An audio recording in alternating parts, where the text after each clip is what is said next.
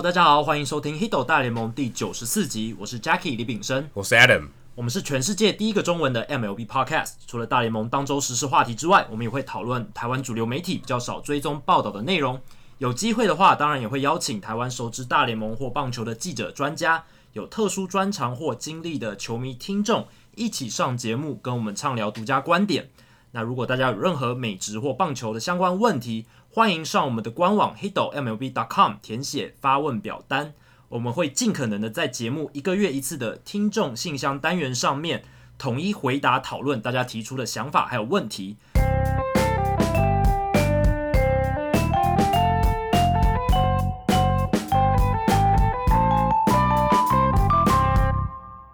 那我们今天这一集呢，刚好又。距离我们上一次的听众信箱隔了差不多一个月的时间，所以我们这一集也是要来进行听众信箱。那很感谢大家在这一个月里面又提供了我们很多新的问题，的题目还蛮多的，对，有点超乎我们的预期。谢谢大家的爱戴。这样好，那我们首先要回答的前面几个题目呢，我们会用比较简短的方式来回答哦。第一题是电波他问的，他问说：“请问有没有想把 Podcast 放到 YouTube 上面的想法？”或者是做单纯的 podcast，有没有一些得意的技巧，或者是一些心酸的事情可以分享？第一个问题其实是有啊，我们现在已经有把我们新的节目都放在 YouTube 上。那其实这个这个做法，我们还是希望其实在回大家回来 podcast 上面听了，对，因为这样的话我们也比较方便统计啊，比较方便追踪大家收听的状况。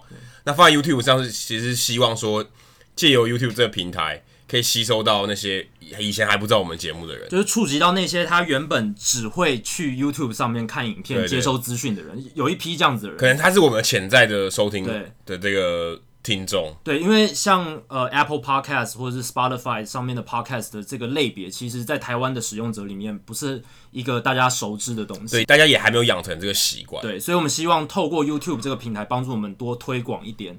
潜在的这个听众群。那至于说 Podcast 有没有一些得意技，我觉得最得意的就是我们的设备非常简单，然后我们可以带着我们的设备到任何地方去录。对，有在球场哦，对吧？有在，哎，还有在哪里？餐厅里啊，餐厅里面，酒吧里面，对，对，酒吧里面其实都有。对啊，其实带出国这件事就已经我觉得还蛮厉害了。而且对，等于我们其实可以在任何地方，啊、只要。不要太吵，基本上都可以录音。对，不受任何时空的限制，所以这也对我们邀请来宾来讲是一个很大的帮助。因为有些来宾他时间不一定能配合我们，或者是地点他有一些特殊的需求。所以如果我们今天是一个录音室的话，我们可能就没办法移动。没错，我们可能就要邀请来宾到录音室，但其实不用，我们可以去来宾他所在的地方去录音。那 Adam，你觉得做到现在做这个 Podcast 有没有什么心酸的地方？心酸的地方就是我在美国的时候，我早上六点钟要爬起来准备，因为我跟 Jackie 通常是呃早上八点钟录音，我的早上八点钟，然后 Jackie 这边是晚上，晚上。呃我是美东早上八点，他这边是台湾时间晚上八点，没错，这个时间还算是我们都醒着的，可是因为我要起来先准备一下嘛，所以大家六点钟就要起来，有有时候可能前一天是比赛。然后可能我两点钟才睡，所以等于我只睡四个小时就要爬起来录音。对有时候状况不是很好啦。这个时间安排对 Adam 来说是比较心酸一点，比较辛苦一点。对。但有时候我们也可能也会反过来，比如说我早上，对对对，Adam 晚上，就是看当时的时间的状况。那其他心酸的地方，可能就是说，呃，因为 Podcast 这个东西在台湾还没有到非常普及，对，但还没有养成这个习惯，我觉得。对，还没有养成这个习惯。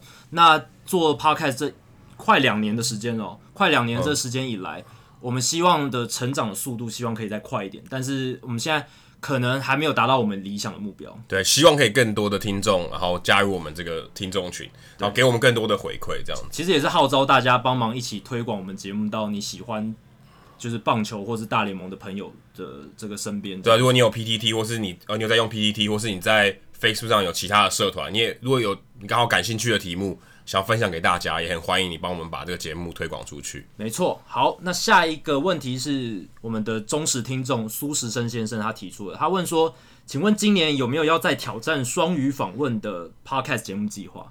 其实这个事实上，如果我们要做是做得到，可是呢，如果这样的话，我们节目的时间就变得很长。我讲一个，就对，上次我们访问 Springman 那个报道的 Josh Ingles。对，要前情提要一下，就是我们去年曾经做过双语的访问，访问 Josh English 一个，对，就是访问 Springman 的这个记者、呃、，CPBL English 的记者。那 Springman 是之前同一狮炒鱿鱼的那一个打击教练。那 English 先生他当时写了一篇文章，引起了蛮多回响，所以我们想说访问他。对啊，可是因为这个访问本身是用英文进行的，但是我们不能直接翻译给你听，因为这很怪嘛，就不然说好像我们直接讲了这个报道。可是如果有他原因的话，当然是比较有可信度。可是可能大家的听力水准或者什么这些，不见得是大家都可以听得懂他在讲什么，或者大家不想花脑力练音听。对，对，那其实就是同样的内容会重复一次，那这样的话时间等于我们在录制的时间就会很长很多。因为当时的进行状况是 Josh English 说一句，然后我在后面后置的时候再翻译一句上去，等于 double 的时间。对，然后 Jacky 在后置这个时间会花花的非常长，也是 double。所以呃，如果以经济效益来讲，这可能不太适合。那如果会这样有这种情况的话。以后的访问可能可能可可能跟我的工作比较有关，可能我就把它写成文字，这样的话可能对于翻译这件事情来讲会比较节省时间一点，比较有效率啦。而且其实我们主要达到的目的是希望传达那个资讯跟内容。对，那至于就是翻译这一块，其实我们希望能够省略。所以未来如果有任何双语的内容，我们希望就是像刚刚 Adam 讲的，写成一个文字稿或者是。我们直接先翻好，然后再转述这样子的方式。对，这样可能会会比较有效率一点。对，那但是未来也也不一定没有啊。但是我们尽可能希望是可以讲中文的来宾。对，因为这样的传达这个资讯是最直接的，而且我相信大家希望听到本人讲话。对，也比较像聊天的感觉嘛，比较像有真人在你旁边讲。那如果今天都透过翻译，你要感觉隔了一手，就好像在念一个文字报道一样，可能大家不是那么的，就是有直接的关联。对，因为 Jacky 的语气跟未必跟。English 对一样嘛，对，对不对？所以其实还是有差别的，有差别。好，那接下来下一题是黄道奇问的，他问说，想请问两位主持人平常怎么收看 MLB 比赛？如果是透过官方付费的城市，是否可以做一个简单的教学或介绍？我是靠记者证看比赛。你现在的工作可以让你在现场直接观赏这些比赛。但其实我们都是有买 MLB TV 啦。对，就大联盟官方的，一年好像我记得没有错，无限看，好像是一百二十几块、一百三十几块美金，所以其实蛮划算的。我记得可以最多可以三个人分。对，所以你一个人一千多块，其实可以看一整年。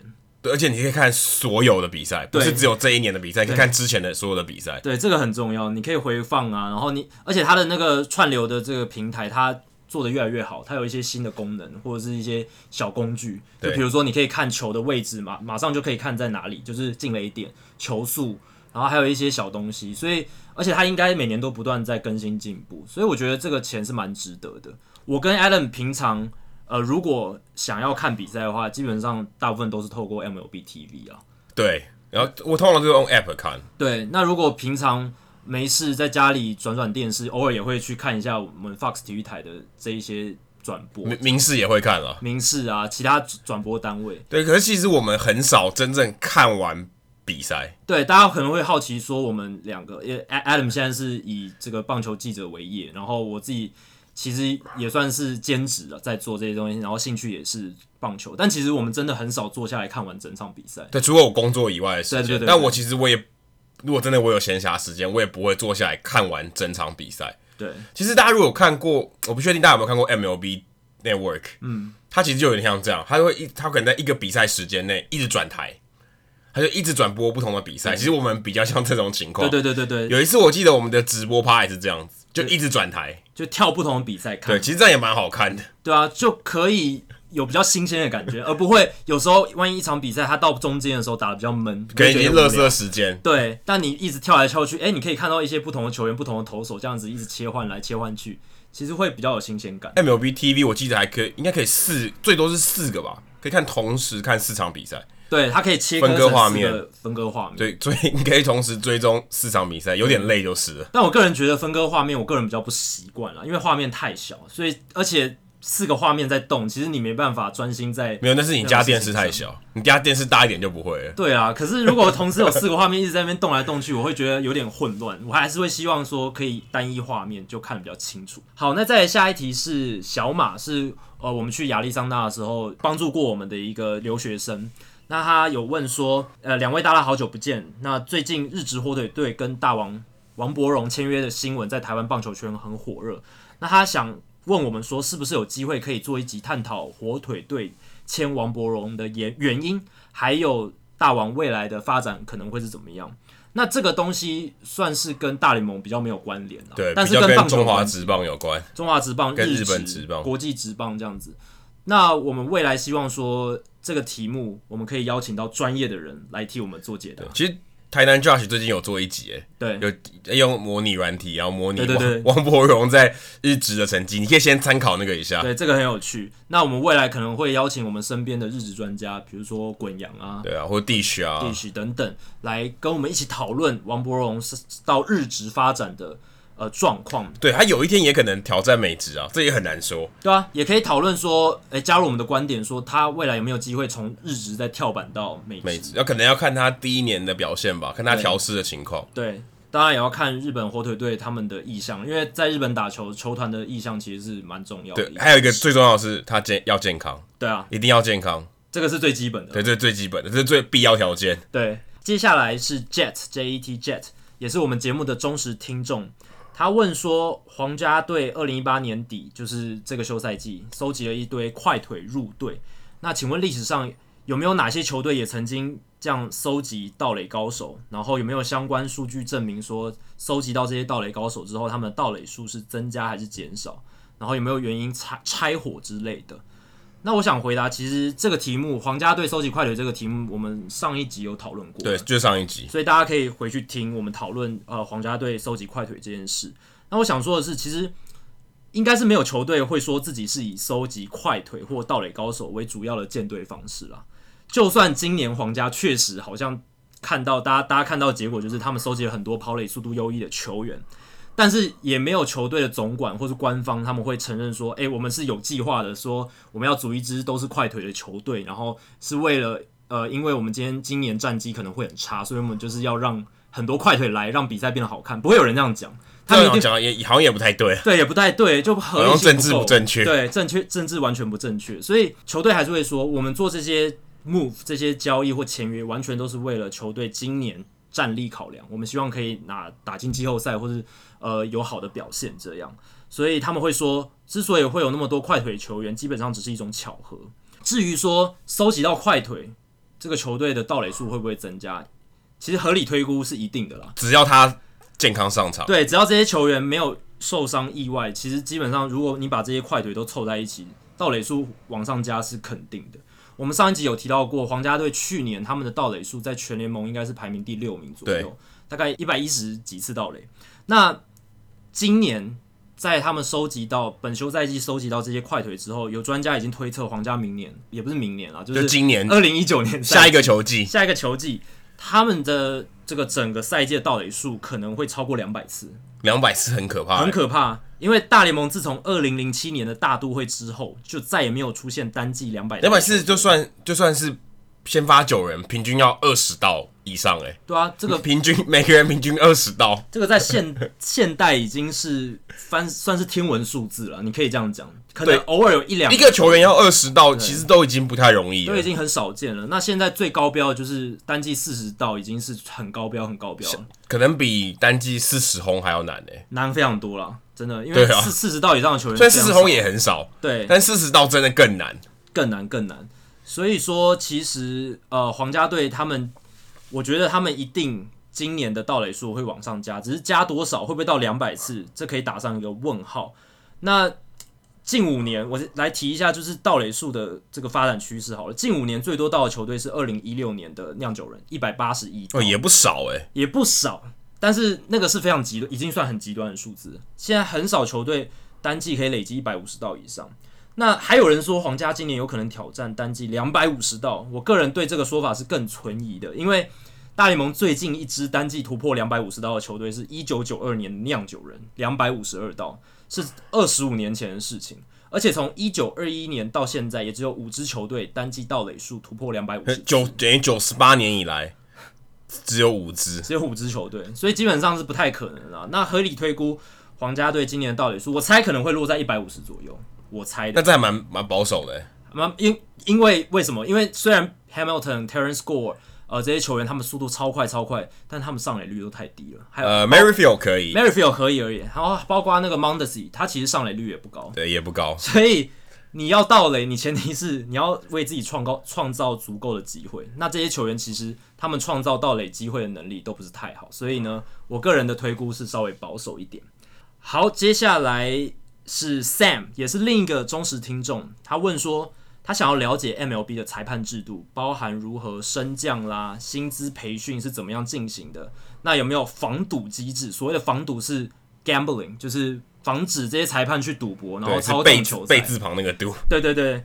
那另外，这个防如果有防堵机制，那他针对这些工作人员要如何做一些规范？我先回答裁判这个部分。那其实你知道大联盟现在有多少个裁判吗？就是有真正真正在做的，这个查之前我还真的不知道。六十八位，六十八位，所以平均一场大概要四个裁判嘛，对，一组人嘛，然后一个备用的，所以应该是五个裁判嘛，对。可是我好奇的是，这样有点怪怪，这样感觉现在备用的不太对，因为一天最多可能有十五场比赛，那五乘以十五，七十五个，所以我也不知道，我查到这个资料的时候是六十八，代表可能有些比赛是没有备用。裁判的，所以他们可能还算是人手相当拮据的。我觉得人力很吃紧，哎，代表说你如果有。一些人他要请病假或干嘛，你就会很捉襟见肘了。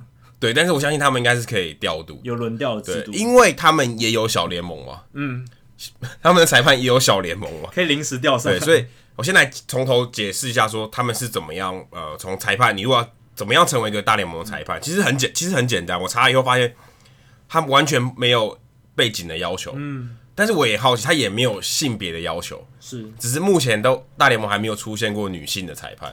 对，这确实是一个我们可以跨越需要，就连小联盟也没有，可是独立联盟有，独立联盟有，但是小联盟是没有的。可能因为原本参与的人女性的基数本来就太少了。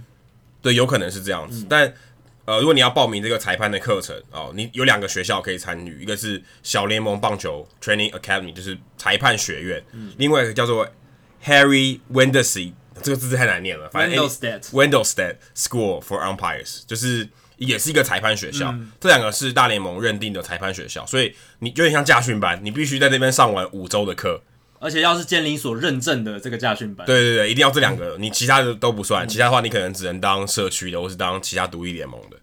那在这个五五周的课程里面，你必须要得到好的成绩，嗯、然后老师要注意到你，所以他会推荐你到下一阶段。下下下一个阶段就是呃，Minor League Baseball Advanced Course，就是小联盟进阶的课程。对，那在那个课程里面呢，呃，它就是一个 program，就是一个像一个学程这样子。你可能会被分发到小联盟的比赛，可能是从一般来说短短期 EA 或是菜鸟联盟。等于是跟那些球员一起，对，从开始最从最底上往上爬，这样一层一层爬上去，其实就跟大联盟的跟跟那些大小联盟的球员是是一样的，这个奋斗历程是很像，对，是一样的。可是我觉得可能还更难一点。怎么说？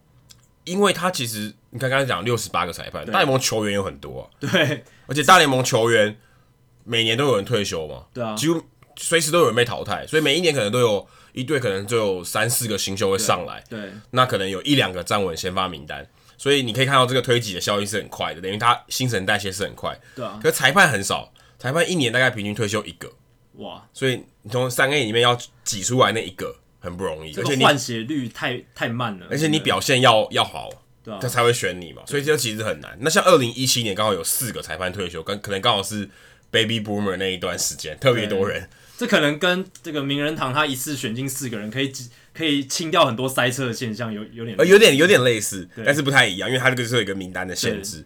然后呢，大联呃这些小联盟的这些薪水，小联盟裁判的薪水其实非常非常低。嗯，他我看他的月薪是两千六百块一个月。假设你是在 E A 的球队的话，在 E A 的这个比赛执法两千六百块，其实比其实比球员高诶、欸。球员我没有记错，Single A 大概是一千五左右，更少更少。一千五大概什么样概念？大概四万五台币。对啊。然后如果大概平均，如果以台湾的物价来看，大概是两万块一个月的薪水。而且这跟小联盟球员一样，只有那六个月有比赛的时间，你才有薪水。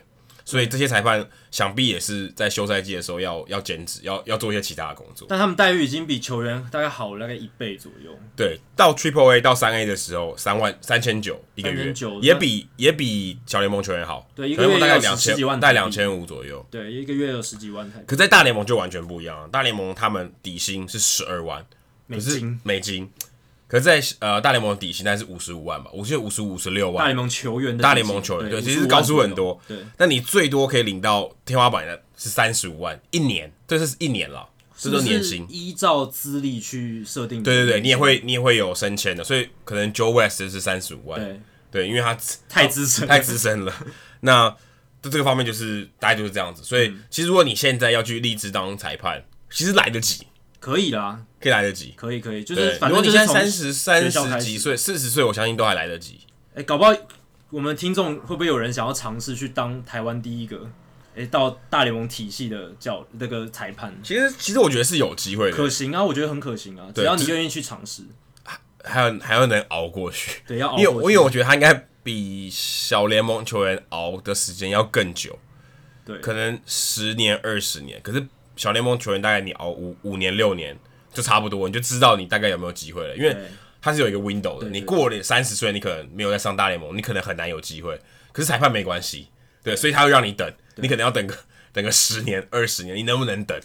可能要有移民的计划 才能配合这样子。对，你可不可能等？你可能要先有美国籍啦，你可能要你也很难等。不然就是可能有一天他们可能需要更多裁判，他可以哎、欸、像考国际驾照一样，可不可？对不对？对你你也许就可以，但是目前看起来你必须花很长一段时间，但并不是达不到的，是可行，但是绝对比你要当比你现在要去当一个大联盟球员容易太多太多了。对，但是你要。花非常多时间、时间成本来投资自己。再来说赌博方面，就是博弈啦。嗯、因为其实呃，我记得没有错，去年下半季的时候有讨论到这个话题。有，就开呃，美国最高法院开始通过说，哦，各州可以开放赌博，职业运动、职业运动赌博。对，那其实呃，已经有很多州可以赌了啦。我我这边我这边的资料如果没有错的话，其实现在有有有几个州，大概有七八个州是可以赌的。对，因为。最高法院判定可以，但并并并不代表说每，每一个州都会开放，对，每个州都会开放，他们还是要依据自己的呃州州的法律啊什么的，然后去调整。还有一些配套措施要做。那但目前的这个风向看来是未来是会越来越多，因为大部分人是接受的，因为有赚头，所以大赚头。对，所以专家大概推估五年内大概会提提升到三十周，嗯，所以超大概就超过一半了。是美国就五十周嘛，所以超过一半。那我来讲一下说，最近他们刚好其实十二月的时候，他跟呃。拉斯维加斯的一个美高美集团，嗯，它就是一个呃贩呃赌博酒店博弈公司的这个集团，他们有签订合约了，所以等于说，哎、欸，我这个大联盟相关的赌博的事业是交给你们来操作，当然我也会配合，但是主要的执行单位是米高美这个集团来做，交给专业的来，对，因为他们不太可能成立一个说博弈的部门，大联盟博弈部门，其实这个很危险，因为这东西还是交给专业来操作比较好。我其中看到一个很有趣的内容是说。他们提供给他独家的 Statcast 的数据。对，因为大家如果知道的话，大联盟 Statcast 的数据现在其实还是大部分的都不开放给大众的。没有，你以为你看到的已经很多。对，但其实有更多大量的海量资讯。对，是他没有公开的，只给球团。对，你甚至你在网络上的资料库或者在媒体上面看到的，那都是一部分，很一部分公开来的资讯。但但是也可能是一部分最重要的。但我觉得应该是最最能让大家理解，可能最浅层的也有可能。对，对但但大家比较容易理解的一些东西，因为有些东西可能太太细，对你来讲，你理解一些事情是没有帮助，或者对媒体传达资讯来讲没有太大的注意。这样对，但是这些资讯呢会被拿来做什么？都拿来做赌博参考的一些数据。对，大家知道说赌博最重要的是什么？是赔率嘛？对。哎、欸，那我怎么定定赔率？这些都是这个博弈公司都是很有精密的运算过，所以你长期跟他赌，你一定会输，因为他占的他占的上风，对啊，因为他知道比你多，他取得的资讯比较多。那同样的道理，他就得到这些资讯，他怎么玩？例如说，哎、欸，他知道说 Aaron Judge 在这个情况下，例如可能两好三坏，面对这个投手，在哪一个场地，风向是风速多少，他击出全垒打的几率，根据以前的所有的资讯，包括 Statcast 这些数据，告诉你他的几率多少。你如果赌他。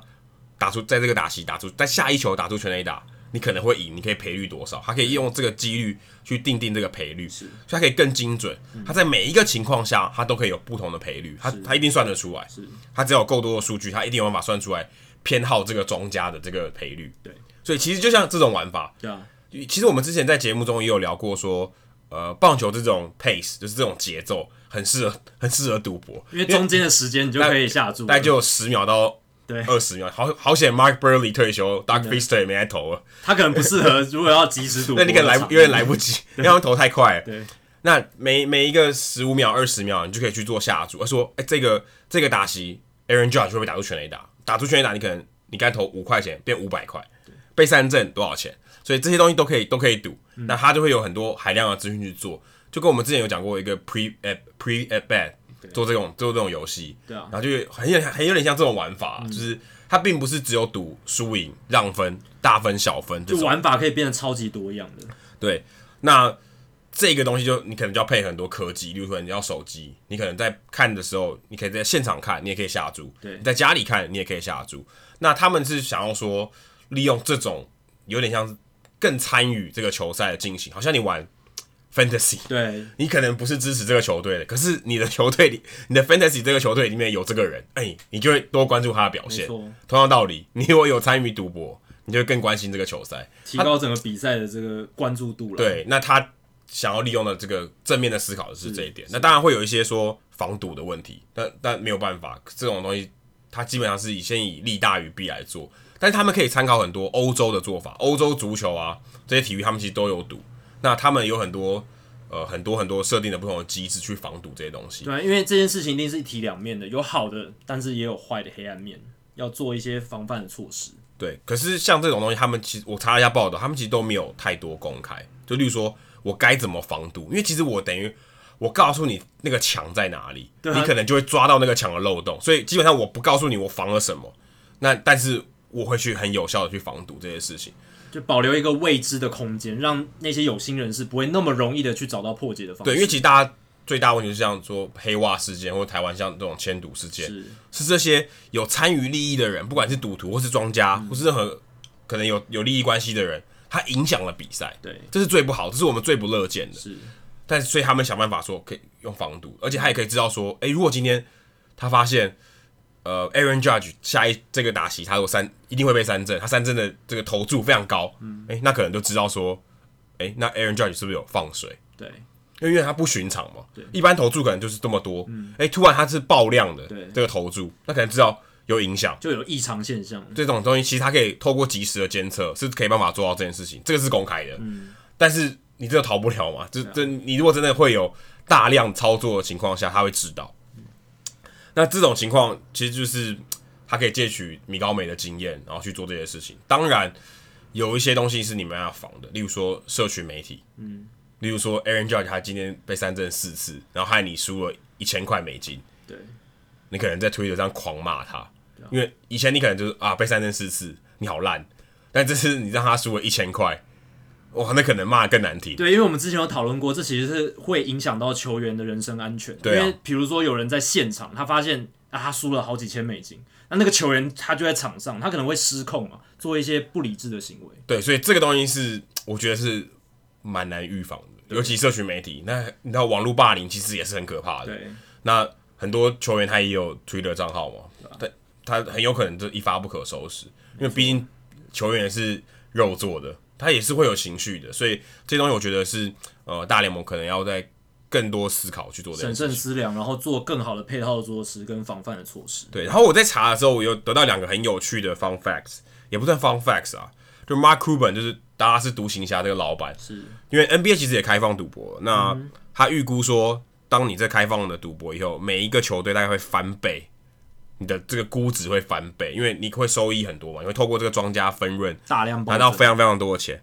全美一年的博弈的这个产值大概是六百亿美金到一千五百亿美金。哇，这个饼超大，很甜的感觉。对，所以你想，好，我我当然可以赚这些钱，然后我再拿些这些钱一部分的钱去防赌，我觉得这个是算是合理啊，很合理啊。但是，但是前提是你得做得好，不然你可能你没有防好，你整个都烂掉，对，没有达到你预期的估值，这就有点惨了。对，然后其实这个之所以这个话题。在 NBA 或在呃 NHL 没有造成这么大影响，是因为棒球被赌博伤害的最深，所以跟台湾也一样，对，台湾也一样，所以他们其实对这个赌博是更抗拒，更多划清界限。对，那曾经我看查，曾经我查一个看到一个资料是写，他说 Willie Mays 跟 Mickey Mantle 都因为跟赌博有相关，但是被大联盟处罚，他只有用 ban 啊，因为那个时候现在他们已经退休了。对，他们做过什么事呢？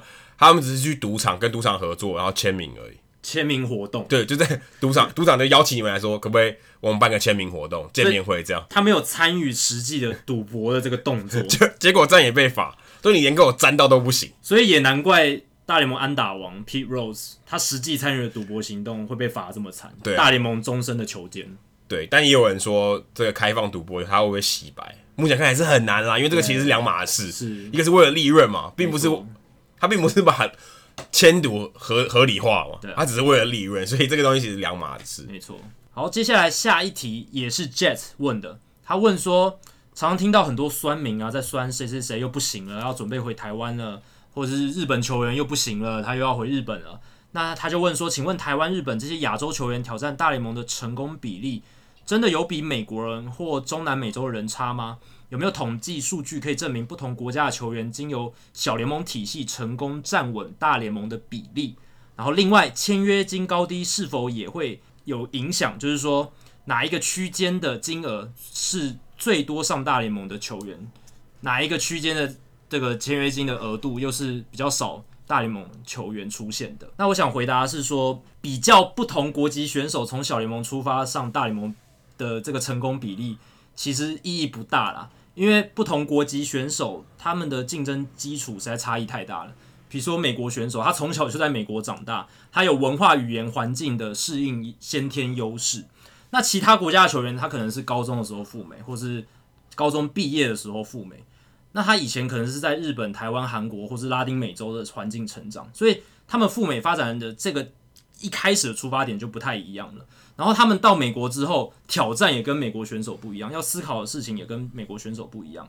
所以我觉得以不同国籍球员从小联盟出发上大联盟的成功率，去评判说哪一国的球员他比较有天赋或者实力比较好，其实是没有意义的。真正要比较的话，就是像经典赛，你凑齐。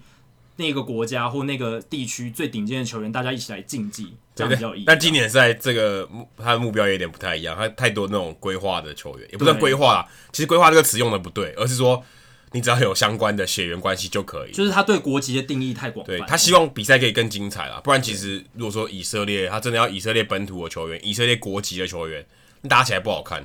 对，所以根据我自己查资料，还有我自己的了解，是没有任何研究去探讨说。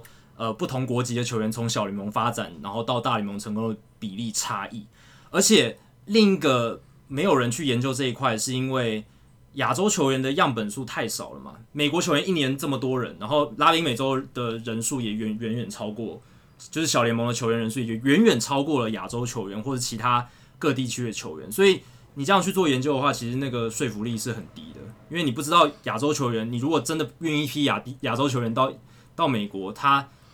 它发展的情况真正是怎么样？既然这个问题其实没有什么太明确的解答的话，我觉得可以讨论另一件事情，就是小联盟球员不论国籍啊，上大联盟的成功率，那就可以来看看说选秀球员上大联盟的成功率大概是多少。那我去查资料，普遍来说呢，球员进职业，也就是小联盟体系之后，整体最终上大联盟的几率大概是百分之十。那根据美国棒球研究学会，就是 Saber。他们在二零一七年春天刊出的研究文章，他们调查一九九六年到二零一一年所有透过选秀进入大联盟美国职棒体系的球员，然后他们去看说，去追踪这些球员进小联盟之后，最终上大联盟的几率分别是多少？用轮次来分别，第一轮上大联盟的几率是百分之六十六点七，其实差不多是三分之二，对，三分之二的人。第二轮就降到百分之四十九点四，二分之一。对，第三轮百分之三十九点七，第四轮百分之三十五，第五轮百分之三十三点三。所以到第五轮就是大概只有三分之一的人可以上大联盟。接着到第十一到第十五轮，平均就差非常多了。第十一轮到第十五轮是百分之十二点七而已，然后第十六到二十轮已经低于百分之十了，只有百分之九点九。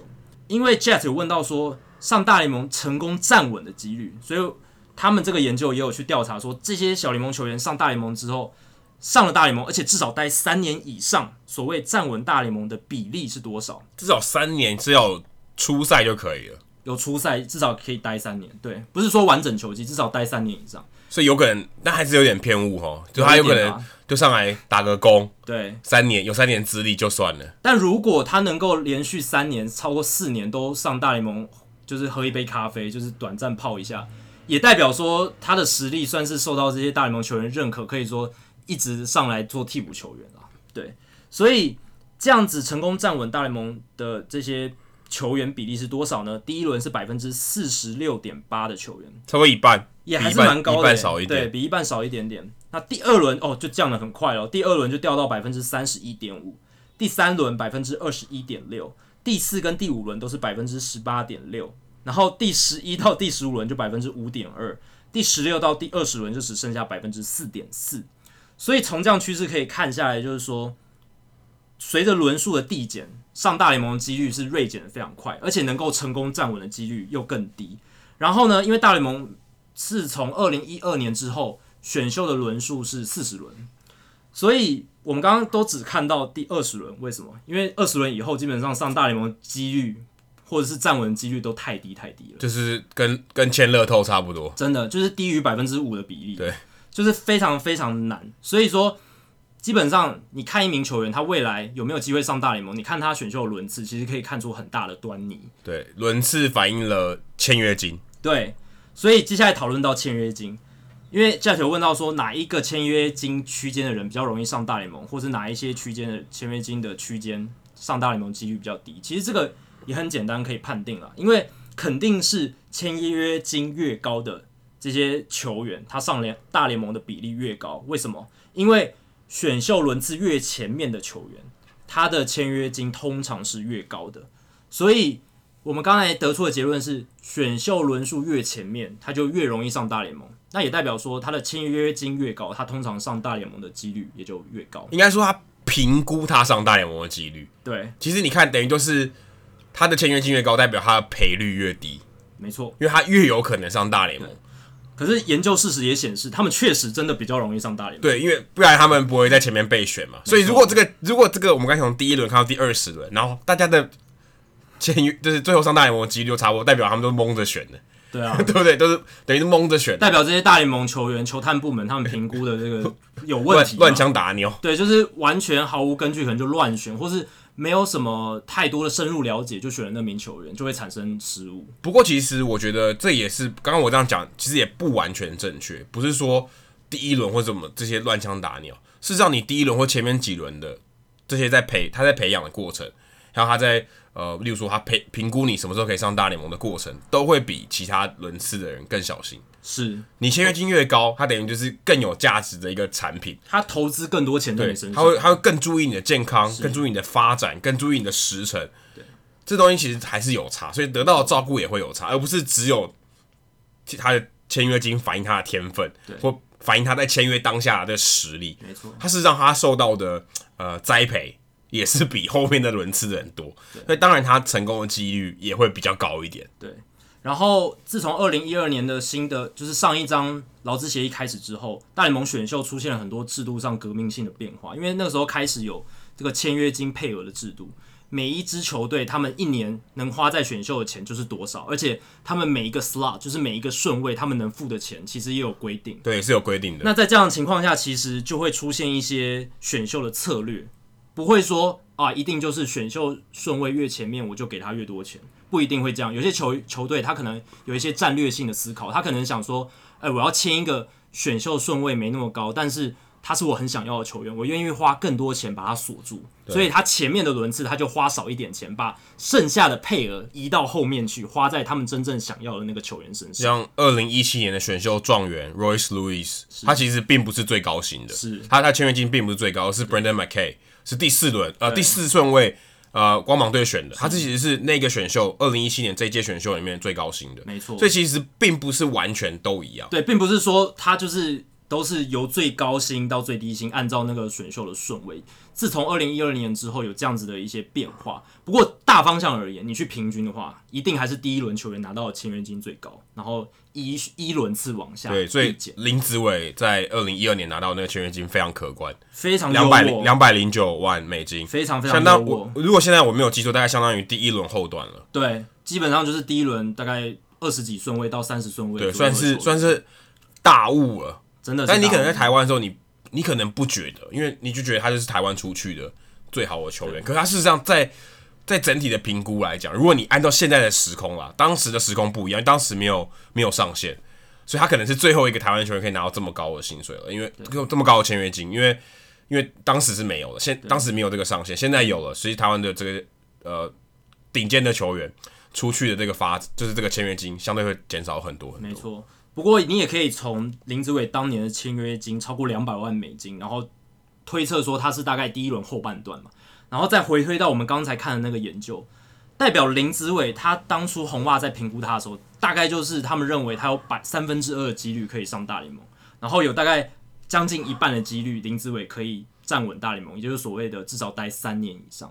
对，目前看起来是是这样没错，正对，正朝着这一个趋势在走，所以你也可以看到红袜队他们当时在评估的时候，并不是说啊，我就是看到台湾这一个球员我很喜欢，我就要他，他们是经过很多方面的评估。对，但是其实选秀的时候也蛮多，也蛮多很笨的钱了，也有，也是很多，也是有，毕竟对，还是毕竟是一个赌注。对啊，不然不会说第一轮只有三分之二，那另外三分之一都跑都不见了，最后都没上大联盟。对啊，你看以前 Billy Beane 他也是首轮被签的，对啊，对啊，结果他。就他什么也不是，甚至还有选秀状元没有上大联盟的，杨基在九零年代签了那个叫 Brian 什么的忘记了，但是他就是一个很厉害的投手，当业余的时候，但是他后来因为酗酒打架的问题，把自己生涯搞废，就没有上大联盟，这是个很经典的案例。对，所以你也可以用签约金来回推一下，大概回推，对这个球员能上大联盟的几率大概落在哪？因为其实这也是一个蛮有可信度的统计数据，对，可以可以给大家参考。你就去看说一个球员他在。业余转职业的时候，他的签约金是多少？然后去推出他在选秀的轮次，然后再从轮次去看说他上大联盟的几率是怎么样。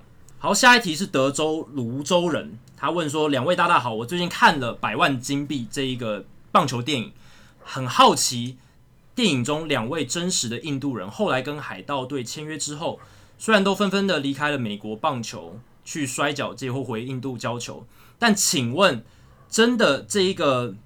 电影里面讲到的故事对印度棒球的发展有推进吗？请问还有其他继续借由百万金币活动，每年在寻求呃有潜力的这些印度运动员吗？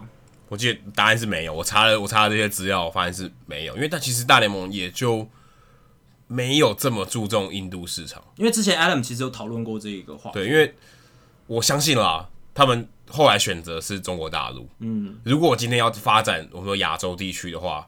他目前看起来，他的策略是发展中国大陆，相对起来比较有机会。你看，我们之前聊到那个发展中心，嗯，我相信他们投注更多的心力在这里，然后说在那边培养培养球员，跟他们拿以前在中南美洲那一套，然后放在中国，反而没有放到印度。不过我很好奇的是，印度它其实有板球的背景，他们很多人打板球，而且再加上基本大众，他们对英文其实是也蛮熟悉的，相较于中国大陆。因为他们讲英文的人口也蛮多的，对。那我觉得官方语言应该是英文吧？对啊，对啊，是其中之一嘛。所以照理来讲，大联盟要在印度发展棒球，相对会不会比中国大陆容易一点？这样看起来，我我如果有自己的判断，嗯、我这个没有没有真的报道根据的，我会觉得是硬体的关系。是 OK，我觉得这些地啊，或是这些基础的基础建设，我觉得中国大陆至少它的硬体水准是可以达到一个水平的，是可以让它。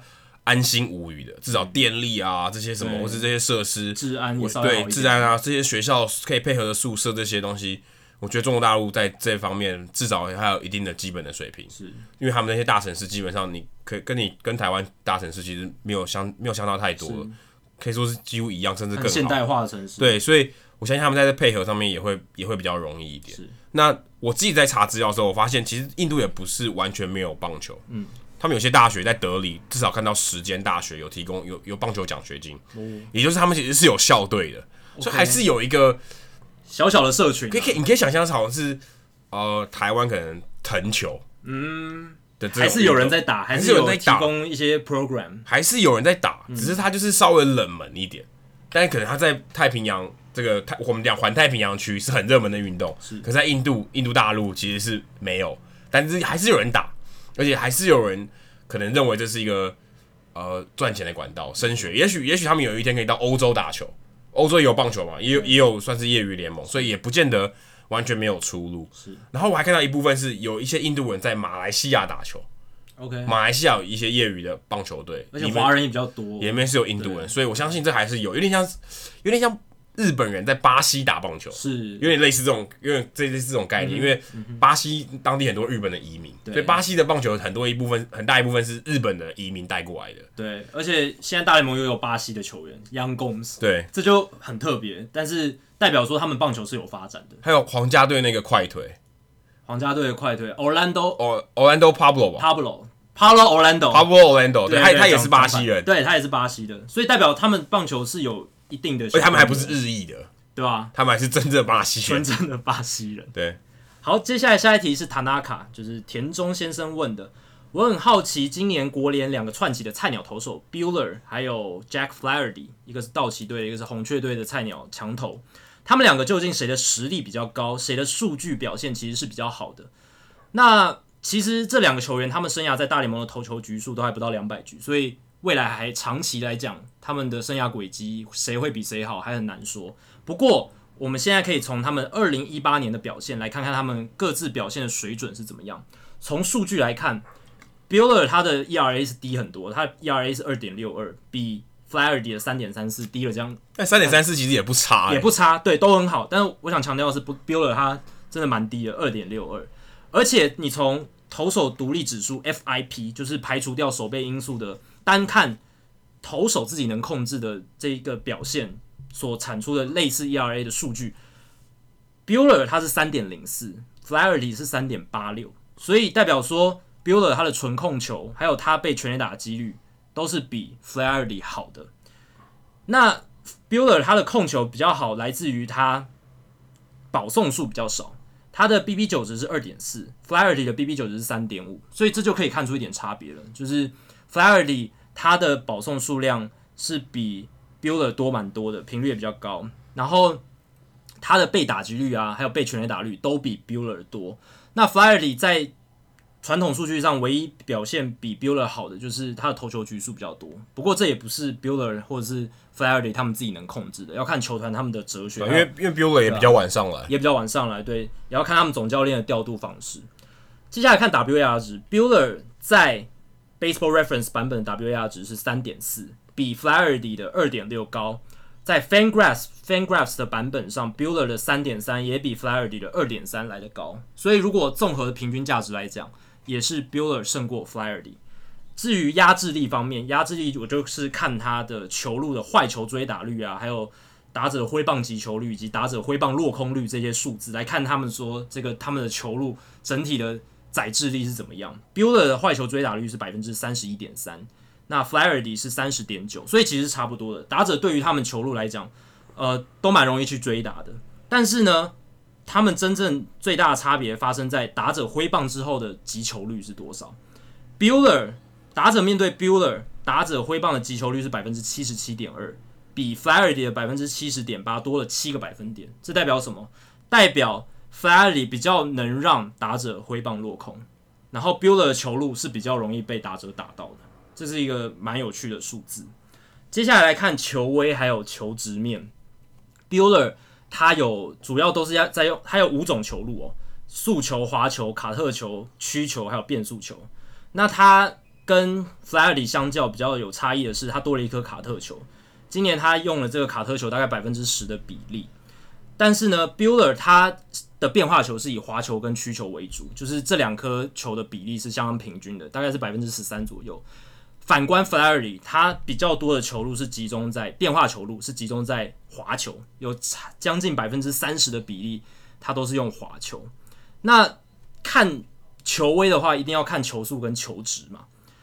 在这方面，我觉得是 Buehler 占占上风，因为 Buehler 他的速球的球速均速是九十六点二英里，那 Flaherty 只有九十二点七，这个落差就蛮大的。大家如果看比赛，你也可以感受到 Buehler 几乎随便一吹都是九九。一百九七这样在飙，那转速方面，Buehler 的诉求也远远胜过了 Flaherty。Buehler 的速球转速是两千四百一十五转，比 Flaherty 的两千两百转多很多。所以数据反映说，Buehler 他的诉求挥空率比 Flaherty 高，这也是一个很合理的状况。对，而且 Buehler 不只是速球转速比 Flaherty 高，他的曲球、滑球转速都比 Flaherty 高。那 Flaherty 他特别的地方在哪里？他是他有一颗声卡球，他比 Buehler 比较常使用这颗声卡球，而且他的声卡球的转速比较低哦，低很多，是一千九百八十九转，比 Buehler 的声卡球两千三百转低非常多。那我们大家都知道，声卡球它其实是转速越少越好的，因为它要有一个下坠的，对，下沉。你就想着它越越来越接近蝴蝶球，对，感觉很好理解。对，因为它的转速比较少，所以它比较容易下坠。所以 Bueller 他的声卡球其实是没有像 Flaherty 那么好的。那 Flaherty 他在这些球质里面，球威球质里面最大的优势，他有这一颗声卡球去做搭配，这样，所以。可以看得出来呢，Bueller 在各种数据面上大部分是胜过 Flaherty 的，但是 Flaherty 他的三振率是比较高，他的三振能力是比较强，他让打者挥棒落空的几率是比较高的。至于你问我说，如果我可以选，我会选 Buehler 还是 Flaherty？我个人是会选 Bueller 啦，即便 Flaherty 比 Bueller 年轻了一岁，但是就我刚才列出的这一些各个层面的数据，还有他们的表现，你可以看得出来。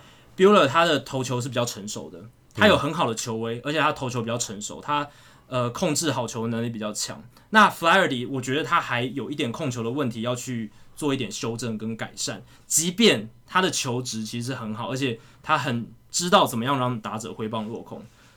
整体来说，他们两个都是很好的投手，实在很难去做一个选择。不过硬要我选，我会选 Bueller。Flaherty 还有 Yadier Molina 加分呢。哎、欸，对，这也是搞不好他的挥空率会比较高，就是因为他的 sequence，他配球的 sequence 对啊，因为因为你刚才这些数据都都看不出 sequence 吗？对，对看不出 sequence，对啊，你只讲那一颗球嘛？对。你不用讲上一颗球跟下一颗球嘛？搭配的状况。对啊，搭配这种状况是这是很难，这是很难用数据来来呈现的，而且会大大影响打者的挥棒落空，或者是他的选球意向。对，而且最重要的是看他们长期的发展，看第二年最重要。真的，因为第二年大家已经摸透了，Jackie 都已经摸透这些东西了。对，球那些那些球队的球探们早就摸透了，摸得更透。对啊，其实第二年就是他们成长的关键期，看谁调试的比较好。对，因为。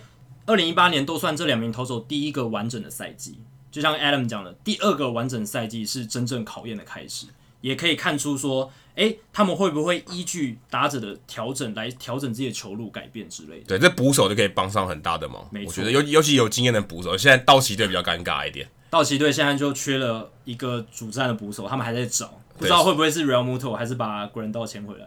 对，所以这个就不一定了。但 Flaherty 有至少有有 Molina 啊，Molina 是确定会蹲的，一定会蹲。好，接下来下一题是苏奕顺问的，他问说，呃，二零一八年季后赛进行到一半的时候，Coors Field 已经在下雪了。如果洛基季后赛真的持续赢下去的话，要怎么样在这种环境打球啊？大联盟有没有什么备案？呃，其实刚好今年 Coors Field 在打外卡赛的时候，他们还没有下雪嘛，嗯，然后。但他们输，他们就是赢了小熊队那一场，对对，但之后就输了，所以他们其实也没有太多机会在 Coors Field 打。那曾经我查了一下资料说，呃，真正有在 Coors Field 打，然后延赛的，其实真的有发生过。二零零九年他们跟费城人打，呃，国联国联分区系列赛第三场的时候就下雪，然后延赛，那时候气温只有负四度摄氏，哇，华氏三十五度，那那个时候就真的没办法打，所以他就只好说。呃，原本 Game Three 移到 Game Four 那个时间打，等于是都往后延一天，嗯、所以等于 Game Five 如果后来没有打到 Game Five，Game Five 要打的话，中间就没有那个休息日，是因为不然全部后面都会挤到。对，所以这个是他们能做的。但是其实事实上，呃，因为是季后赛，他真正能做的东西就是两种，就是延赛嘛。基本上延赛是百分之九十九都是选择延赛，是。再就是异地再战，就是好像呃，今年去年有发生过的上。两个球季啊，两个球季的二零一七年球季发生过的，呃，在光芒队的主场，对，因为因为淹水的关系，所以他们必须移到 Citi Field 去打洋基跟光芒的比赛，嗯，所以他们变成他们到第三方的主场去打，就是天灾实在没办法的时候就异地再战。对，可是那是例行赛，嗯，但季后赛我觉得这种事情有困难，对啊，因为有太多商商业考量，对，太多商业考量了，那球迷他也要考量进去，那。一场例行赛跟一场季后赛的这个票房的收入是大不相等，而且你要考量到说那个呃第三方的场地是不是有办活动？对啊，对，实际上如果你真的要选，也没有太多可以选了，大概就是十几个场地可以选，然后刚好这些球队也没有打进季后赛的，然后又没有安排活动的，那很难，然后临时凑出这个场地是不容易的，执行面上是有很大的困难，真的有很大的困难。其实我之前有看过四月初的比赛，海盗队主场 PNC Park 下雪的比赛，就还蛮特别。你就看到一群人在一片白茫茫之中打球，那其实对球员来讲是一个很大的职业伤害。欸，你讲到这个事情，我我想我想到我去海盗队采访的时候，就是去是呃 PNC Park，他们那个时候也是下雨，嗯、然后我记得陈伟英先发的时候一直在下雨，是。然后呢，他把他们的记者就说，难怪 Pittsburgh 的人都不喜欢棒球。因为他们最喜欢的是美式足球跟、嗯、跟冰球嘛，是。那美式足球当然是因为很强啊，因为他们不管下雨或什么还是要打，所以他们其实气候也很恶劣。嗯、对，但是因为强才喜欢才喜欢呃美式足球。篮球没有，因为匹兹堡没有篮球队。冰球的话是因为在室内，所以大家也很喜欢冰球，然后冰球也很强。嗯、但海盗队打得不好嘛，然后又要下雨，然后他们的习惯，就听他们记者说，所以应该可信度蛮高的。他们非常不喜欢延赛，所以。不管下雨下再大，照打就一定要打就对。所以你刚才讲那个下雪合理合理，因为他们就算下雪也要打。对，因为他们很不喜欢延赛，就只要一有开张，球门一打开，有让大家进场，就让他就让他就让他上，就让他不管怎样都要打，或者是一直一直 delay，嗯，但我还是要打。因为后来那一场那个系列战第三场就没打，就是因为他知道。那个预测报道就呃气象预报就是说百分之百会下雨，嗯、所以他前一天就宣布说不打，然后延到十月初打。后来因为他们两个都两队马林鱼跟海盗队都没有季后赛的这个希望，所以就那场比赛就就取消，就没有办了。但是前面的比赛是他们那天一直下雨，还是照打。OK，但不管怎样，他们都是要照打。了解。可这个这个这个话题刚才讲到下雪，其实在二零一八年就上一个球季发生四月很多很多，因为下雪或是很冷。呃，基本上都下雪的关系，嗯、比赛延呃延期，对啊，或甚至就延到很后面，延到夏天打。我查了一下，因为我明年可能要，今年可能要去印第安人的比赛，因为印第安人都台湾球员，有也有目前也有胡志伟在大联盟。对，三月二十八号、三月三十号、三月三十一号，他们的开幕战是在 Target Field 打，在明尼苏达，更冷，超级北边的城市，而且没有屋顶，现在唯一的屋顶的是。光芒队的 Tropicana Field，所以全部都没有屋顶。四月一号在四月七号在主场也很冷，克里夫兰也很冷。四月九号到四月十一号底特在底特律，所以他们等于前三个系列赛都在非常冷的地方，很严酷的环境哦。这其实蛮必须说蛮蠢的，对啊，因为其实他们可以安排在南边的地方先打客场，对，这可以这可以好很多嘛。一方面他们也不要那么冷，然后你也不要取消这个比赛。你这对观众来讲也是个虐待哎，对啊，而且三月底的 Target Field 我觉得下雪的几率非常高。对啊，那你为何要这样做？就是赛程安排上可能还是要再再想一想，当然会有一些困难，没有错。但是应该要把天气的因素考虑进去，因为也有人说，呃，棒球进场观众数越来越少，很大一部分是受到四月天气太差的影响。对，因为很冷，没有要看啊，看的人数进场人次真的会锐减。你你比赛。再好看，冷的要死，不会有人去看的，好不好？对，所以大联盟真的要在这些比较早月份或者比较晚的月份，天气很冷的时候，宁愿让球队跑远一点，远一点，让那个赛程可能比较交通没那么方便，但是还是要在温暖的地方打，尽量可以打，就跟受伤一样，你没伤，你你受伤就不能打，对，你今天下雪也不能打，所以你不管怎样。你要想办法避免掉这种事情，而尤其现在三十个球场就只有一个有屋顶，对啊。哦，当然，如果你讲有其他的是开合式的，那也可以。嗯、可是开合式的大部分除了 Miller Park 以外，嗯、基本上都不会下雪，对啊。Safeco Field 像 T-Mobile Park，它也只能挡雨而已，它并不是真的很雪，还是会雨还是会飘进来，它只是一个屋顶，对，它没有全部盖住。大部分都是挡雨啊，对，大部分都挡雨，挡雪，挡挡不住雪，啊、所以其实有要需要挡雪的都都都没有屋顶，对啊。对，这是一个问题。对，这是一个问题，大联盟可能要再注意一下。好，最后一题还是苏时生先生的问题。他问说，太空人在去年连霸失败之后，今年的先发群看起来少了两员大将，就是 Dallas Keuchel 还有 Charlie Morton。哎、欸，其实不一定哎，Keuchel 还是有可能还有可能先回来，但是目前交易的传闻风向看起来是没有这个机会了。请问，对于今年有机会在挑战世界大赛的看法，就是对于太空人队有机会在挑战世界大赛的。看法，那我个人想先从太空人今年的阵容先开始看起嘛。他们今年在休赛季的时候补进了蛮多球员的，Michael Brantley 是对最大咖的自由球员补强，花了两年的合约。那补齐了这个左外野的部分，其实是一个很重要的这个补洞的动作，因为他们少了 Marin Gonzalez，还有捕手的部分，他们找来了 Robinson Chirinos，用很便宜的一年短约把他签下来。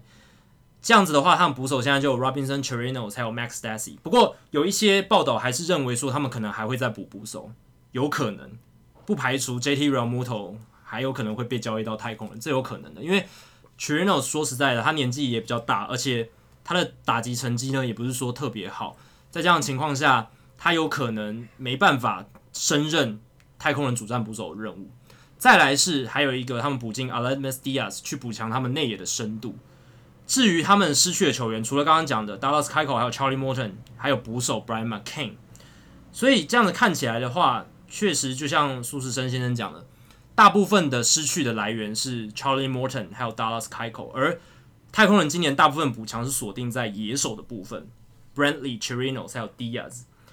之所以他们之所以会把补强都锁定在野手。而没有把目标放在到到目前为止啊，没有看起来没有把目标放在先发投手。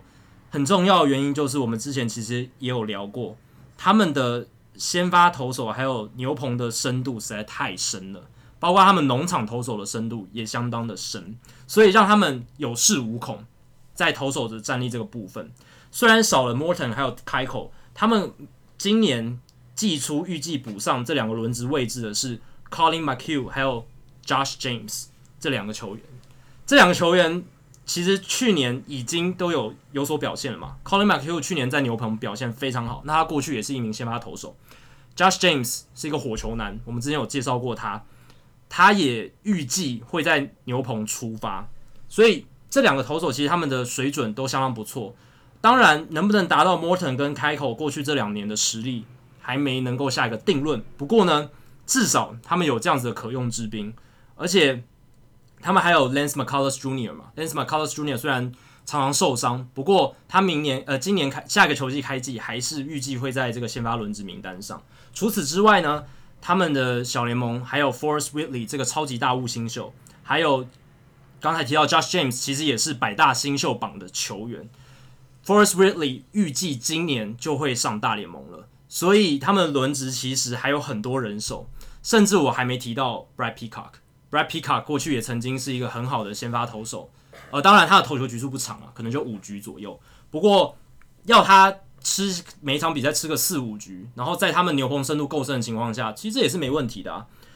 而且呢，他们还有呃足够的牛棚的深度去支持这一些先发投手，像 Roberto Osuna、Ryan Presley、Hector Rondon、Joe Smith、Chris Devenski，随便列出几个都是相当顶尖的牛棚投手。在这样情况下，就算比如说 McHugh、McCullers Jr.，还有我刚刚讲到的 James，他们局数投的不长的话，这些牛棚人物也可以去递补上他们这一些呃先发投手可能局数投不长的缺失。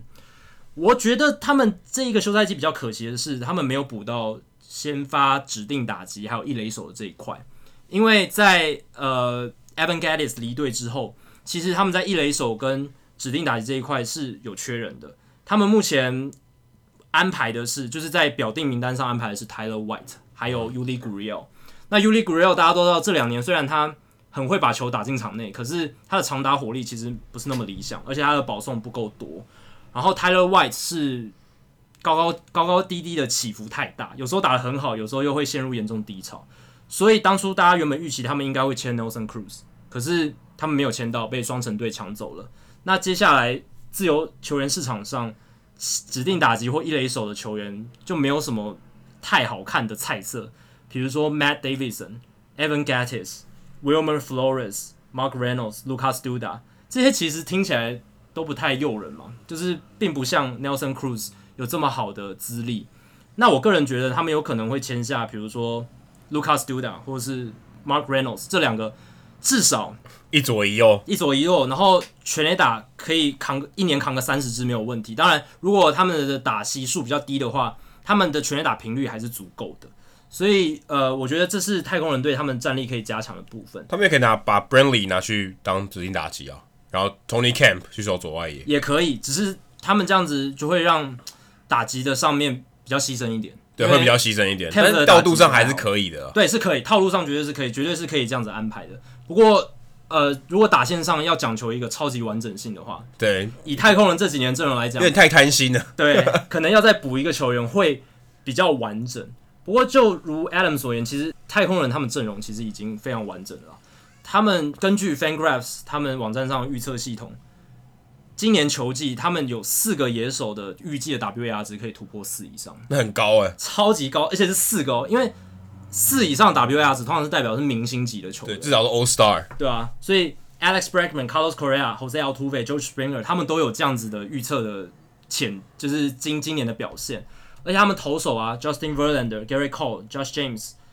他们都有 WAR 值二以上的这样子的预测的估值，所以就先发投手群来讲，也有足够的实力。所以不论怎么看，太空人今年在美国联盟还是一支一等一的强队。当然，你说跟洋基还有红袜相比，我觉得有的拼，但很难分出一个高下。至少现在来讲，他们是绝对有的拼的。至于之后洋基会不会签 Manny Machado，然后红袜他们还有太空人，他们会不会有其他补强？这就不得而知。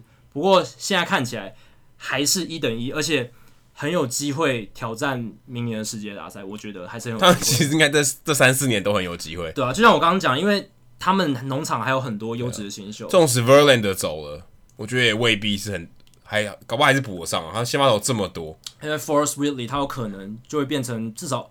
前两号先发有可能成为前两号先发，最烂最烂应该也不会低于三号先发。我个人觉得，只要不要受伤，前提都不要受伤。不要受伤。还有另一个，我们之前有提到转速球速转速非常快的 JB Bukowskis 是这一个投手，他也有机会在今年挤进他们的轮值，或是在球季比较尾声的时候上来帮忙。所以太空人这个球队的深度啊，还有他们强盛的时期，真的是可以拉得非常长。那今年球季大家也可以期待他们。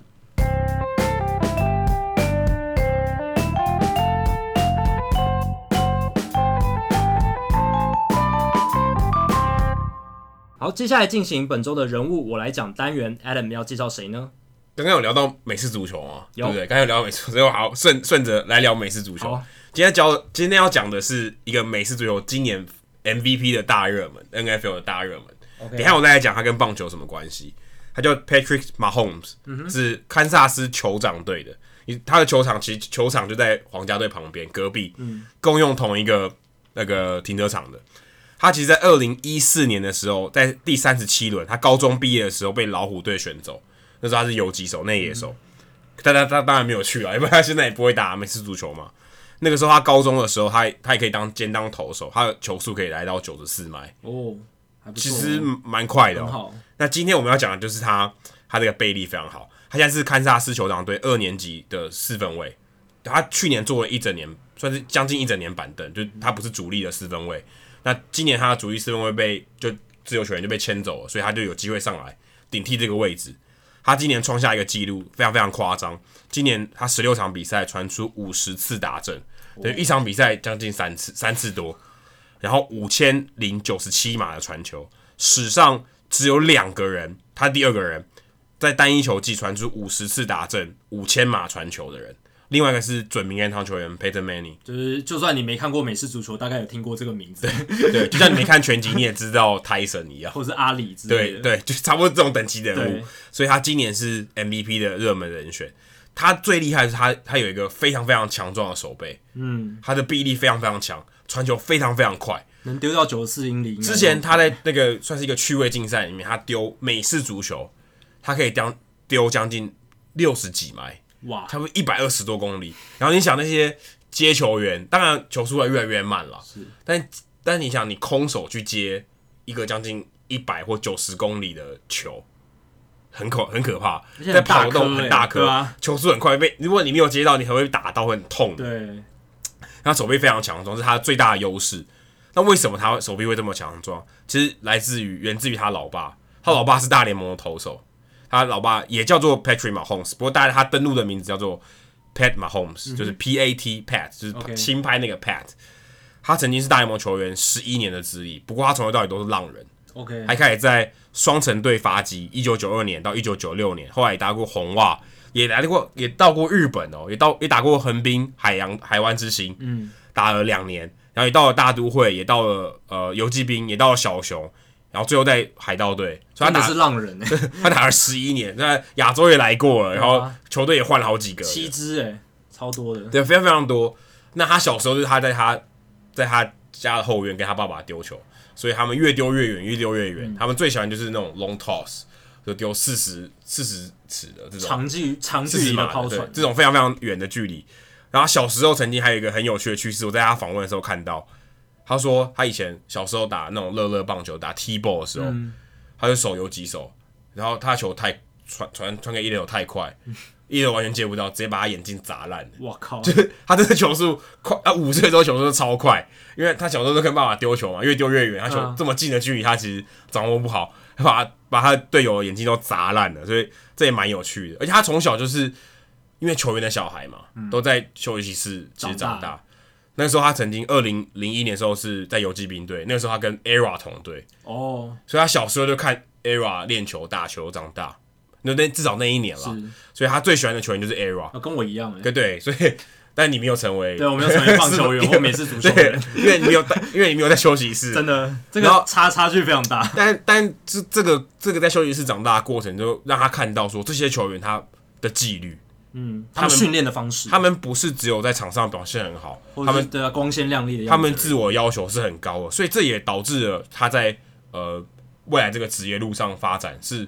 做得好的准备，因为我们刚才有提到说，他第一年其实他要坐板凳，嗯、他就他就认为说，他归功于他那个时期看到的这些这些球员他们自我训练，因为诶、欸、我没上场嘛，可是我也要我也要准备好自己，所以我第二年的时候其实我已经准备好，我不会说啊，我都坐板凳，我就自暴自弃，我没有机会上场，因为其实菜鸟大部分时间都真的坐板凳比较多，那他就准备好了，他第二年就真的大放异彩，变成 MVP 等级的球员，其实也。大家一一开始也没有这么看好他，说会变成一个 MVP 等级的球员，但他就大爆发，对，他就准准备好自己，哎、欸，等到机会来的时候，我就大爆发。现在他他带领球队，他是全联盟战绩、全美联战绩最好的球队。对啊，其实我们之前聊过很多大联盟名门之后，他们的优势会是什么？就是小时候在那些休息室里面看到这些专业的职业球员。背后他们训练的纪律，还有训练的方式，对，这等于是第一手的机密资讯就被他拿到了。因为我我倒不觉得是机密，我觉得他是这个环境，对啊，他觉得你要成为这样的人，你就应该要这样子，对啊，就是哎、欸，我以前小时候我看这些人就这么训练，所以我的眼界就开了，我就知道说我应该要这么做。而且他看到他学到的这些方式，大部分一定都是正确的，不然这些人不会变成这么好的职业球员，一定是这些方法有效。或者是可以有有有帮助他们的功效，所以他才会用这些方式。那他从小耳濡目染，他在做一些训练或从事一些体育的动作的时候，他自然而然就会做出这些正确的事情。像他在美式美式足球在传球的时候，常常会有像游击手的传法，就侧传。嗯，所以他的出手的角度不见得是从上面，还可以从侧边的，依然很准，依然很准。所以其实他的棒球底子对他现在打美式足球是很有帮助的。当然有很多。呃，真的打过棒球的，就是双七的，像 Tom Brady 啊，然后是像我们接着讲的，像 Russell Wilson，他也是，算现现在洋基队嘛，对不对？洋基队的二偶尔会签他一下，春春训春训的时候会看，对，所以其实他们都是有一些棒球底子，所以导致他们移动能力啊、传球能力都都比一般的球员还要更好，因为他们有棒球的底子。对，那这个也是很有趣，就是棒球跟美式足球其实还是蛮有相关的一个部分。对啊，然后回到刚才名门之后，虽然他们有这些优势。但是这些名门之后，他们也有他们的压力了，对啊，就是从小受到关注啊，然后还有就是他们可能会被有很高的不切实际的预期之类的，这些会成为他们阻力。就有点好奇，Robinson Cano 有没有在台湾看过他爸打球？应该没有哦，对吧？可以去找一下报道。我觉得可能他有被问过说，但 Mini Ramirez 的小朋友有，这我可以确定。对对对对。但是 Robinson Cano 小时候有来过台湾看过他爸投球？这我就不得而知了。我相信他应该有来过台湾，但是。没有长期看他爸比赛吧？我在想啊，有可能。但是至少不待在休息室，只有在休息室长大的。对对对。但也要有好的基因啊。这当然，这当然，这个这个也很重要，这个也很重要。投投胎投对也比较重要。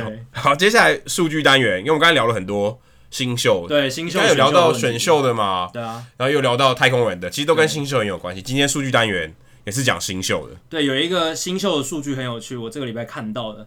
他去抓取大联盟官网的 MLB Pipeline 新秀网站，他们前百大新秀的分布，发现说三十支球队各个球团各有几个球员名列，各有几个小联盟球员名列百大新秀榜。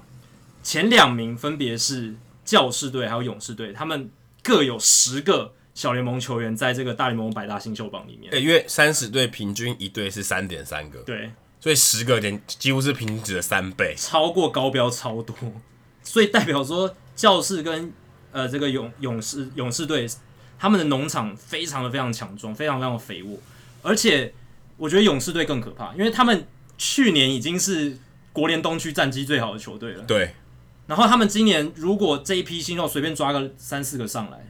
也蛮可怕的，很可观呢。而且他们今年休赛季不是没有补强，他们还补了 Brian McCann 是一个领领袖级的人物嘛，可能就是抓进来，希望他可以领导这些年轻球员。凤凰巢啊，对，一年约签下了 Josh Donaldson，这个很重要，这个就超重要了，因为代表说他们真的是想拼，而且他们觉得自己也有机会拼，搭配上这个农场，真的很有机会。接下来第三名是白袜队，他们有七个小联盟新秀，而且白袜队其实今年的野心也很勃勃，因为。他们最近今天我们录音这天，他们签下了 Kelvin Herrera，还有 John Jay，就是前不久才刚发生的消息，所以他们其实有积极在补强，他们还换到了 Ivan Nova 嘛，还抓抓了一些、嗯、呃，还还可能还有 Manny Machado，对、啊，如果他们把 Manny Machado 签进来的话，哇，今年白袜队美联中区就会变得比较好看一点了。接下来是光芒队第四名，有五个，老虎也有五个，然后红人队有四个，这算是 A 段班的球队，就是。至少四个以上的这个小联盟球员是在大联盟百大新秀榜，然后第二层级的也有太空人、道奇、蓝鸟这三支球队也都有四个小联盟球员在大联盟百大新秀榜里面。然后要注意的是蓝鸟队的那几个非常可怕，蓝鸟队有 Vladimir Guerrero，对，这一个打趴所有的，对，直接打趴这些可能可以打趴到白袜队，就是从第七名到第第三名的新秀全部打趴，因为。Guerrero 实在是太强太强了，他今年预计也会上大联盟大杀四方了。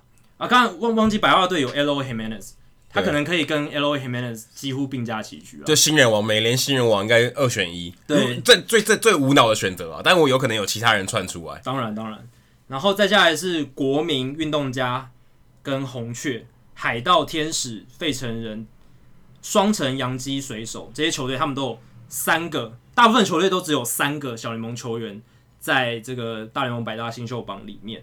那比较后段班的有金莺、响尾蛇、大都会、印第安人、巨人，这些都只有两个球员在大联盟百大新秀榜。那比较差的农场比较差，但这并不代表他农场一定就特别特别差，只是说他顶级的新秀比较少。对，但他可能中阶和后段的球员其实也蛮多的，只是还没办法挤进百大新秀榜。那至于农场系统里面只有一个小联盟球员在百大新秀榜的球队是酿酒人、皇家、小熊、红袜，还有马林鱼。大家听得出来，你看像小熊、红袜这几年真的是把农场掏空的蛮严重的，所以没有太大意外。他们现在只剩下一个球员在百大新秀榜。比较令我意外的是，马林鱼是怎么一回事？他们现在没有人在百大新秀榜里面。我觉得是他们把他拉上去。像 Louis Brinson，他已经不在这百大新秀里面，所以他如果还在，当然一定在这里面，因为他们基本上把能拉的大部分都拉上去了。就是曾经在百大新秀榜的球员，因为这个被拉进，因为这个东西排除大联盟嘛，对，是最新的，对啊，所以你只要今年上过大联盟，就应该只要你有菜鸟资格过了，应该都算吧，都算。所以我相信他们应该是这样的情况。对，但可是但也蛮可怕的，也是一个警讯啊，就中中阶段的，对，代表说你未来未来。可能两三年没有没有人会上来，对啊，或是没有可以看的大物会上来，即战力的大物新秀，所以这个是一个蛮可怕，尤其尤其你现在是在重建的状态，照理来讲你应该累积四五个，对啊，比较比较合理一点，尤其是他们这两年才交易掉了两个国国联 MVP，结果竟然没有换到。相对应的包裹有了，Brinson 是 Yelich 那个来的，对，可是 Brinson 他没有 pan out，他没有成功的达到他当初大家对他的预期，到目前为止，所以看目前看起来有点危险，对这个情况看起来不太好。其实皇家也很差哎、欸，皇家也很差，皇家跟马林就是一比零的差距而已，皇家也很可怕，皇家也是彻底的重建啊，然后还是只有这样子的新秀包新秀的状态，其实也是一个很大的警讯。精英也蛮可怕的，精英也是对，所以。马林鱼、精英跟皇家这三支可能还会烂一阵子哦，还会烂一阵子，所以这也是为什么马林鱼他们积极兜售 JT Realmuto，然后而且他们希望可以得到即战力的新秀，这是一个很大的哦。他们还有零大概零到三年，我记得看到是三年以内的，对，控制权要够长的，可以上场，可以先发上场的球员，不只是即战力的新秀，还有就是已经上大联盟的年轻球员，然后控制权够长的优秀年轻球员。Derek Jeter 心里的盘算应该就是这样，他清楚知道他们的农场其实优秀的新秀还不够多。对，可是我我觉得你这个这个应该没有包含 Victor Victor Mesa 吧？应该如果有包含 Mesa，我觉得不可能是零，他一定有在前百大。对吧？对，应该是，因为他毕竟花了六百多万签这个，因为这个数字是我上上礼拜在这个大联盟官方 Statcast 的一个数据分析师他推特，还是这个这个可能是二零一八年的，可能是二零一八年年中最后的总评比，可能 Victor Victor Mesa 还没有被列入。对，一般他不可能，他一定有百大新秀，一定有，可能还前十呢。但毕竟他还没有真正的出赛记录，所以可能还要再观察一下下。对，所以我刚刚讲的马林鱼至少还有一个，还有他们两兄弟啦。对，两兄弟应该都有百大。对，这个是这个，所以这两个签约也非常重要，对马林鱼来讲。对，瞬间跳了大概超过超超车前十名。对对对，至少可以到大概三分之二这这个水，大概六六大概二十二十名左右，还还 OK。对，这个还蛮重要的。好，最后我想分享 Keon Broxton 的一个数据。Keon Broxton 最近有新闻嘛？他被这个球队交易到大都会，对，他们变成可能是会跟大都会原本的中外野手 Wang Lagares 分摊中外野的防守任务。那 Broxton 他最大的优势除了速度很快以外呢，更重要的是他中外野的防守其实是非常好的。他的打击能力当然这几年大家很多人期待他是因为他的挥棒力量非常强，他的击球出速超级棒，但他打不到球。对。没有，这没有用，对完全没有用。跑得再快，不能上垒也没用。对，因为他打击率都在两成以下，然后上垒率也不够好，所以这是一个他的很大的问题。不过大都会队交易他来，当然是希望他的防守能够发挥很大的功用。那他有一个有趣的数据，在去年发生，他在去年升从三 A 升上大联盟的十天之内，累积了九场比赛，累积了高达十一个 DRS（Defensive Run Save），就是一个。大家很常用的进阶守备数据，这是一个非常可怕的数字哦。九场比赛就累积十一，基本上一个球员他一全季累积超过十的 DRS 就已经是非常好的数据了。等于他手下十分，对，就是帮助球队用手背手下了大概十分的分数。当然这是一个估算，不过。给你一个概念，就是他的防守表现非常好。光靠防守，他都可以赢得一场比赛。对，这是一个相当厉害的数据，而且他是在短短十天内，从六月二十七号到七月五号九场比赛累积了这个十一个 DRS。为什么会发生这样子的事情？呃，DRS 的一个追踪的呃运动数据单位叫 Sports Info Solution，它里面有一个专栏作家，他就去分析这件事情，他就发现，在那十天内。Keon Broxton 在当时他还在酿酒人嘛，他在酿酒人面对双城的三连战里面呢，他没收了两支全垒打，Joe Mauer 还有 Brian Dozier 的深远飞球，可能形成全垒打的飞球都被他没收了。这两颗球对他的 DRS 帮助非常大。接下来是因为真的直接手下一分，对，真的直接手下分数，这是可以看得见的。接下来是跟红人的系列赛。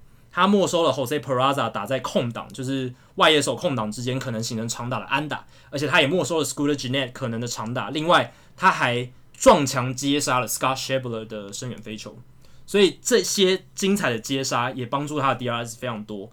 另外，还有一些接杀是通常这种呃飞球，它的接杀形成率不高，但是由于 Broxton 他的站位非常好。他的起跑也非常好，所以他能够去 track down 去接到这些飞球。那他的站位当然有可能是他自己的判断，也有可能是教练团团的判断。不过他最终都接下了这些飞球，使他完成很多不容易的接杀。那这些不容易的接杀也对他的 DRS 有帮助。然后另外呢，还有一个对他在那一个十天内累积到十一个 DRS 的因素是，他阻止跑垒向前推进而获得一个 DRS。他在十天当中抓到一个想往二垒冲的安打打者，就是比如说打到空档，然后呢，那个打者想说啊，可以上二垒变成二垒安打，但是被 Keon Broxton 抓到，而且他也抓到了很多其他 case 里面阻止跑者靠安打推进的例子，所以呢，Kian Broxton 才能够在那个十天内累积到高达十一的打 DRS。很有趣的是，二零一八年整季 Broxton 的 DRS 是十三，所以他几乎在十天内。就累积了这个整季的大概百分之九十的 DRS，大爆发。对啊，因为他其实全季出赛五十一场比赛。哎，跟这样讲起来有点运气，有运气啊！啊，你的全垒打球没往你那边飞，你也没机会，没错，你也没机会守啊。对啊，所以你要得到这个这个 credit，你是要是要有点运气的。就是这些进阶守备数据，其实他们都有考虑进去，就是守备机会的部分。对，你守备机会越多，你当然越有空间去累积这些数字，但是同时也表示你也要守得好，因为你守备机会越多，你也有。更多犯错的机会，对，那你犯错的话，其实他也会扣进去的，也会扣分的，也会扣分的。所以不是说你守备机会越多，你的这个表现就一定这个数字表现就越好。那有趣的是，Broxton 他二零一七年的 DRS 是负七，其实是不好的。那他去年的时候，呃，应该说他二零一七年是负七，然后去年进步到十三，所以他的防守的功力其实是有显著的进步的。那对于他在未来大都会的发展也是相当有帮助的。好，今天节目差不多到这里。如果大家喜欢我们的节目的话，欢迎加入 Hito 大联盟在 Facebook 的社团 Hito 大联盟讨论区。加入这个社团要记得回答三个简单的问题，就可以和我、还有 Jackie、还有其他上过我们节目的来宾以及听众朋友一起畅聊棒球。那如果你想要订阅我们节目的话，也欢迎到我们的官网 Hito MLB.com H I T O M L B.com 上面有详尽的订阅解说方式。无论你用的是电脑、手机、平板，作业系统是 iOS 还是 Android，都可以免费的订阅。因为我们在 Spotify 上面也有上架，所以你在 Spotify 上搜寻 Hito 大联盟也可以订阅我们的节目。那也希望大家到 iTunes 的 Podcast 专区，在 Hito 大联盟的页面底下给我们评分和留言，让那些还没有听过 Hito 大联盟的朋友能够更快速的了解我们节目内容和特色。好，今天节目就到这里，谢谢大家，拜拜，拜拜。